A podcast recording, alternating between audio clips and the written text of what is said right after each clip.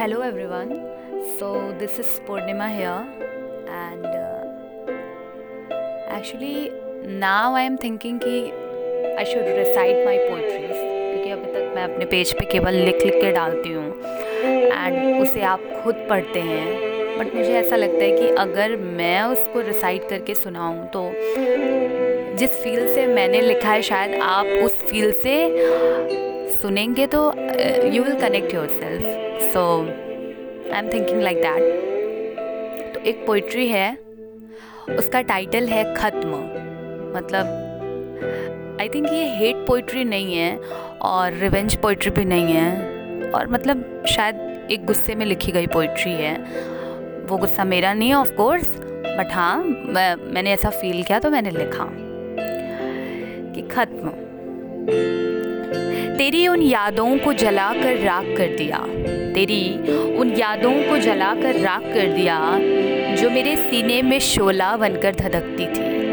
जो मेरे सीने में शोला बनकर धधकती थी। तेरे दिए प्रेम पत्रों को आज, तेरे दिए प्रेम पत्रों को आज कागज़ की नाव बनाकर बहा दिया, वहाँ उस नदी के छोर पर। तेरी हर छुअन का एहसास जिन कपड़ों में भी था।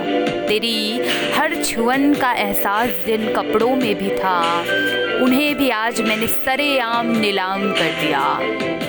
तेरी हर याद, तेरी हर बात, तेरे एहसास, वो मेरी तड़पन, तेरे साथ धड़की, वो धड़कन। आज इन सबको मैंने अपने से अलग कर दिया।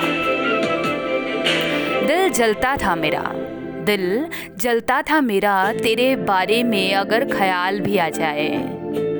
इसी खातिर तेरा अक्स जिस आईने में कभी निखरा करता था, इसी खातिर तेरा अक्स जिस आईने में निखरा करता था कभी, आज उस आईने को भी मैंने तोड़कर चूर चूर कर दिया।